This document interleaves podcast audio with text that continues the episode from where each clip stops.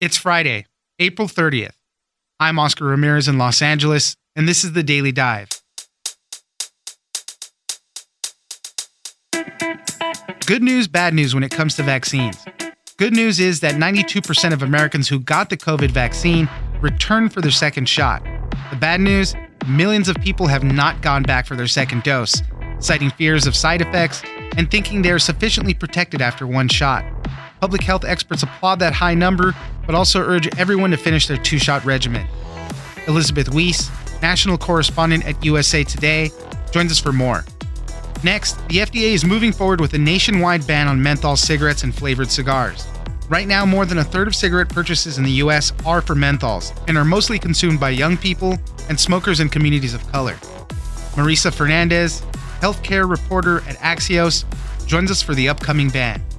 Finally, the CDC updated guidance this week for those that are fully vaccinated, saying you no longer need to wear a mask outdoors, except if you are in crowded areas such as concerts or sporting events.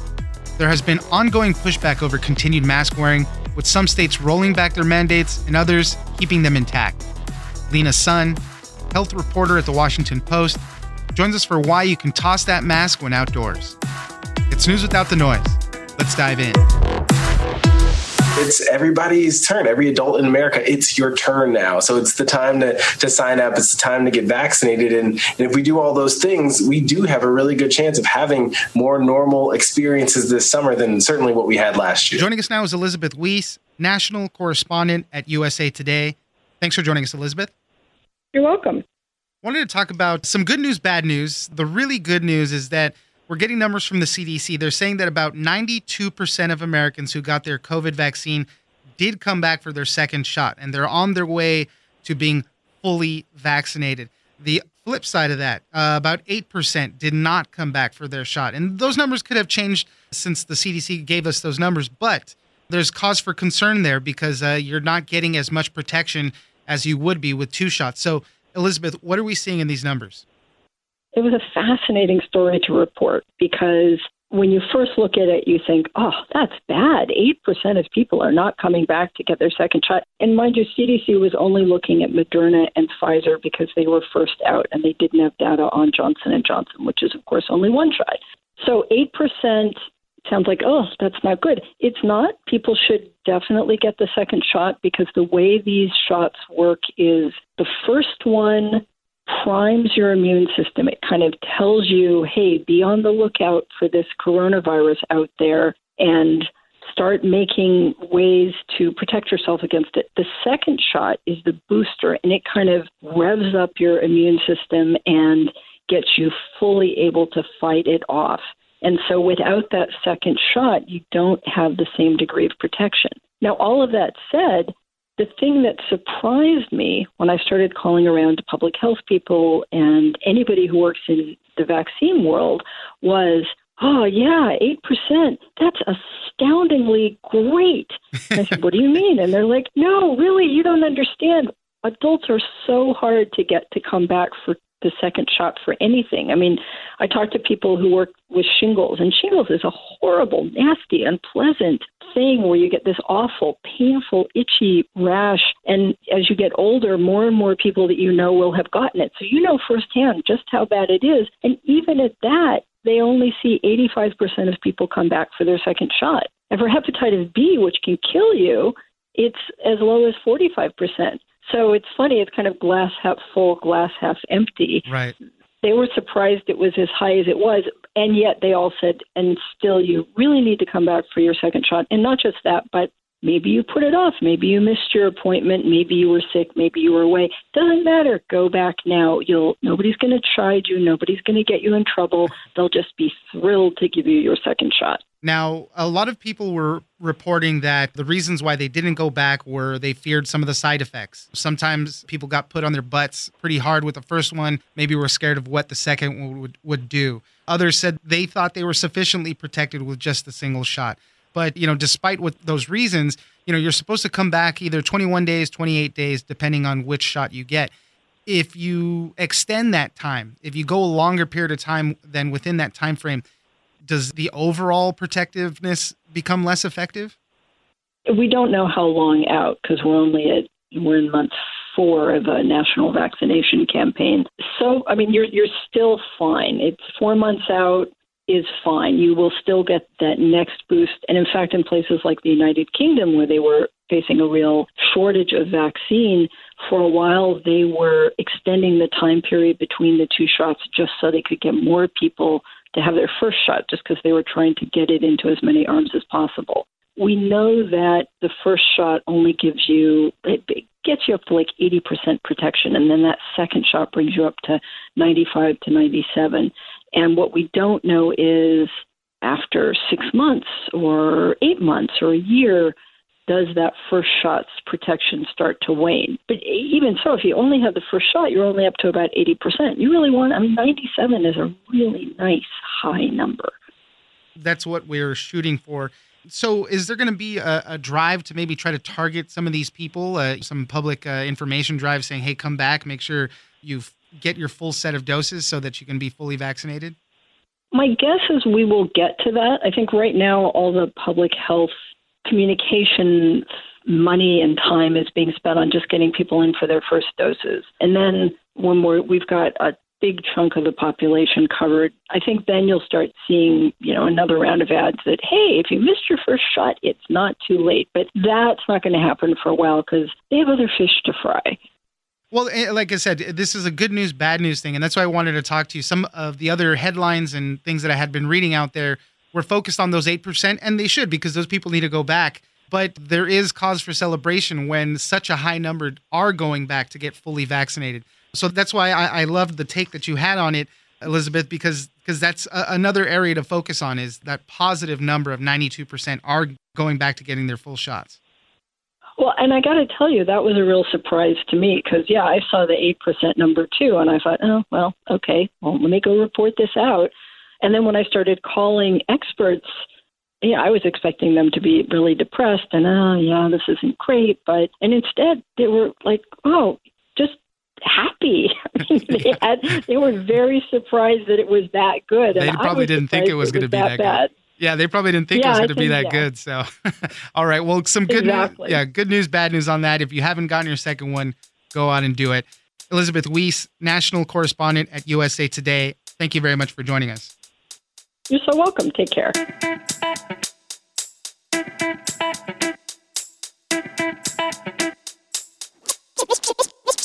You know, and you're right too in terms of what this proposed ban will apply to. It will apply to cigarettes and cigars and little mini flavored cigars that are really popular with young people. And then this doesn't really apply to e cigarettes. Joining us now is Marisa Fernandez, healthcare reporter at Axios. Thanks for joining us, Marisa. Hi, thank you. The Food and Drug Administration has announced that it's going to move forward with a plan to ban menthol cigarettes nationwide. I think they're also going to ban uh, flavored cigars in this rollout as well.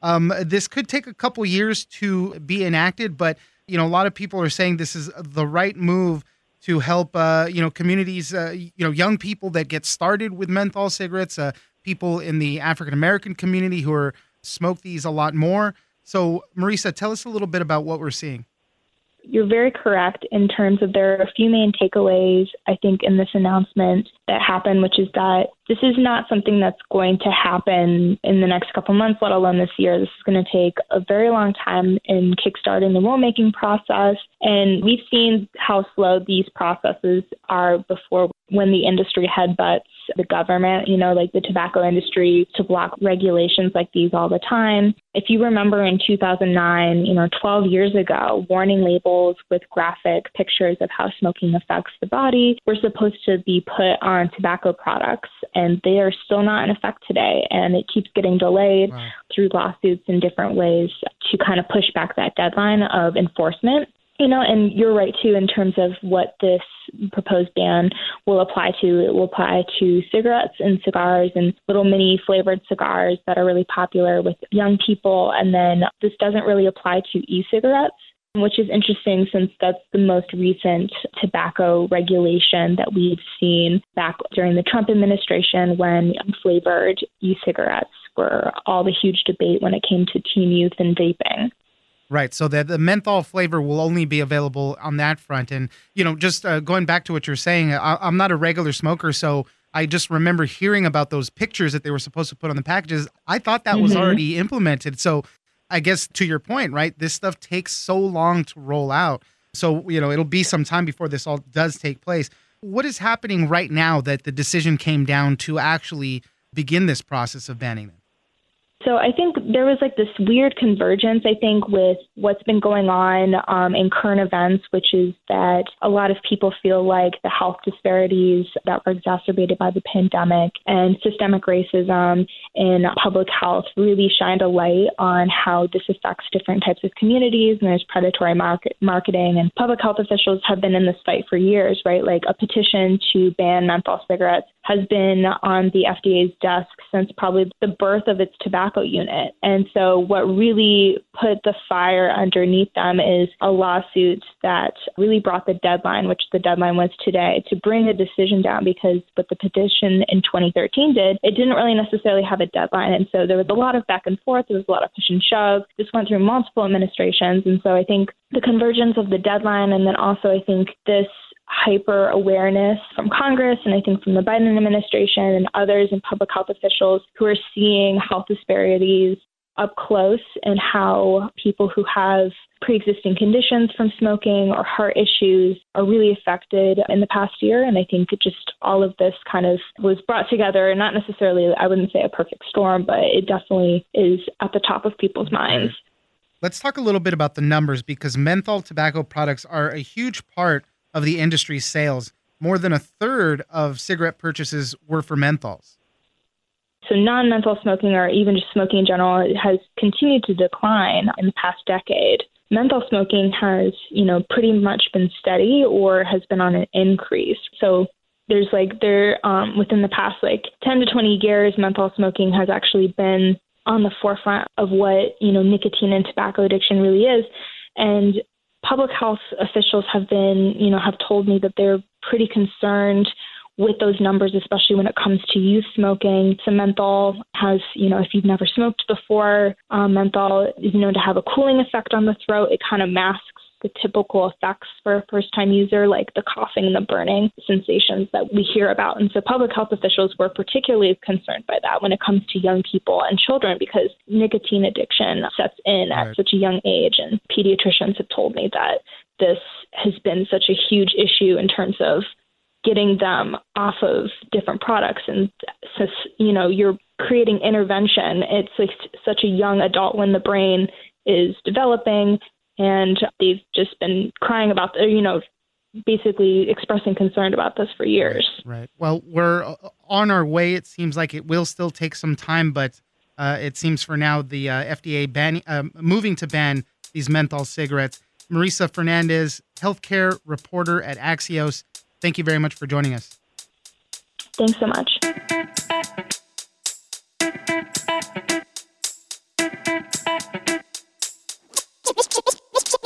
You're fully vaccinated and you're outside, whether it's a farmer's market, that, that parking lot, if you're going to be out there for a long period of time around people, maybe a little bit safer to wear the mask. But otherwise, I think it's fine to go without. Joining us now is Lena Sun, health reporter at the Washington Post. Thanks for joining us, Lena. Happy to be with you. Got some good news from the CDC this week about wearing masks outdoors. We can finally put that aside. We don't have to do it, except for you know certain cases of uh, being in uh, big crowded areas, concerts, things like that. But for the most part, fully vaccinated people can go without wearing their masks outdoors now. Something that a lot of people were kind of already doing. Uh, mask restrictions were being eased across the country anyway, but now we have that full guidance. And the administration and the CDC were selling it as hey, this is even more reason why you should go get vaccinated because you can do away with the masks now, at least on that front. So, Lena, tell us a little bit more about what we heard from the CDC.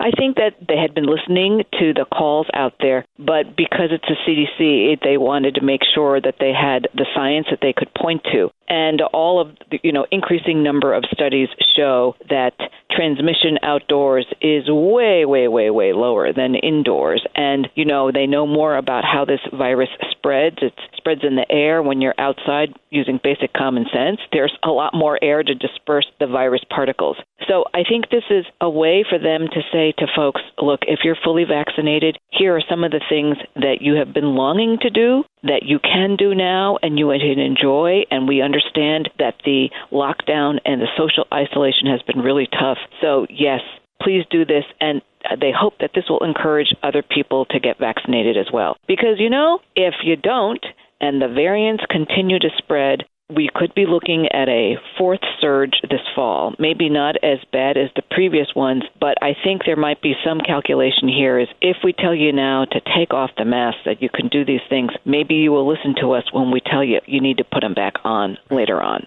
Yeah, and you know that's the difficulty for a government agency like this. They have to move slow. You know, they can't just say, "Hey, okay, we're all done, no more mask wearing at all," because as you mentioned, they might have to roll things back, and it's a tougher situation for them. We also saw some changes with regards to the workplace, quarantines, and testing. What did we see there?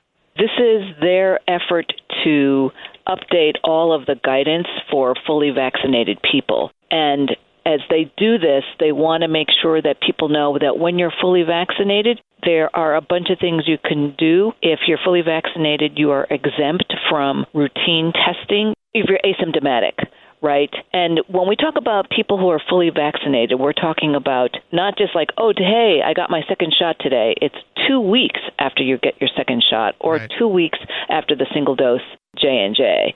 So you don't need to get tested before leaving the United States if you're going abroad, unless the going abroad place requires it. You do not need to self quarantine after you arrive back in the United States. And in many situations, because you're fully vaccinated, there are a lot of things you don't have to do. Part of this is it's not like very strict boxes. It, it, it, uses common sense and also the kinds of things people need to keep in mind are the various risk factors for if you're indoors or outdoors, if you're in a place that's crowded versus not crowded, if you're in a place where there's poor ventilation or not, and also in a place where you don't know what the vaccination status is of the other folks. Like if I have everybody over from my team here at the Washington Post, and if we're all vaccinated indoors, we don't need to wear masks because right. we've all been fully vaccinated. But I would not feel very comfortable going to a movie theater, even though I'm fully vaccinated, sit there in a movie theater with people I don't know for two hours indoors. Right. You got to protect yourself against that uncertainty. I do want to talk a little bit about the vaccine numbers so far. So we have uh, more than 52% of eligible people that have gotten at least one shot. We've been talking about fully vaccinated people uh, on Tuesday, I think they said that that number was about 37% of adults are fully vaccinated right now. You know, we've kind of reached this uh, point where vaccine hesitancy might be playing a part in there, but we are starting to see cases and hospitalizations go down. I know there's pockets in the country where they're going up still, and the pandemic is not over, but this increase in vaccinations is helping to stem the flow of this thing. Yeah, and I think what's most important is that, you know, the people who are at highest risk for this disease are people 65 and older. So that was the group that was always prioritized to get the vaccination. And if you look at those numbers, the percent of the population over 65 that's fully vaccinated is almost 70%. Okay? There's 37 million people, that's 68.3% as of 325 today.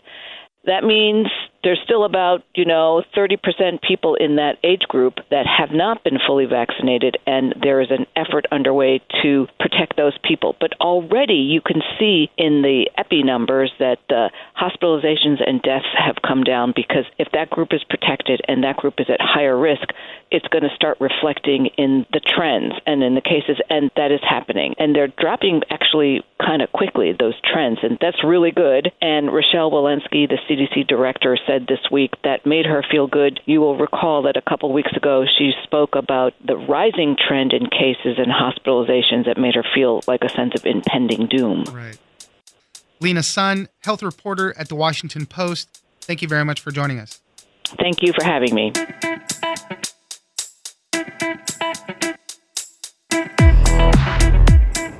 That's it for today.